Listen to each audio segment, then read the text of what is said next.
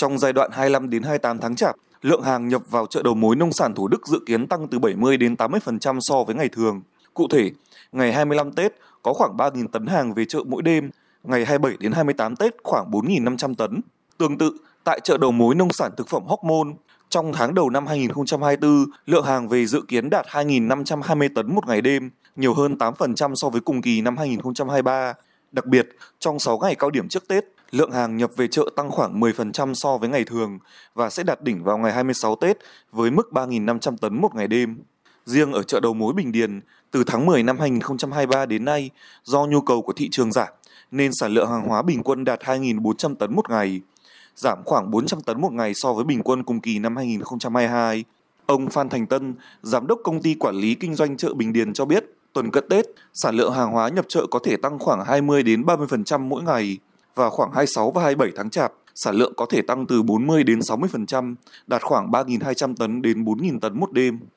Vào những ngày cao điểm cận Tết, tình hình giá cả tại chợ đầu mối nông sản Thủ Đức và chợ đầu mối Bình Điền tương đối ổn định.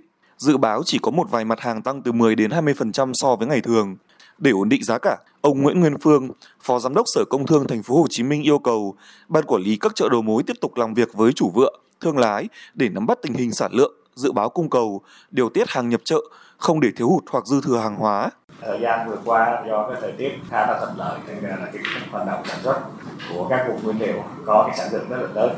Thêm nữa là sức mua của thị trường hiện nay nó cũng không có cao do đó là không có cái tình trạng thiếu hụt hàng hóa và biến động giá ở những cái thời điểm cao điểm. Đối với những mặt hàng này là gần như là không có.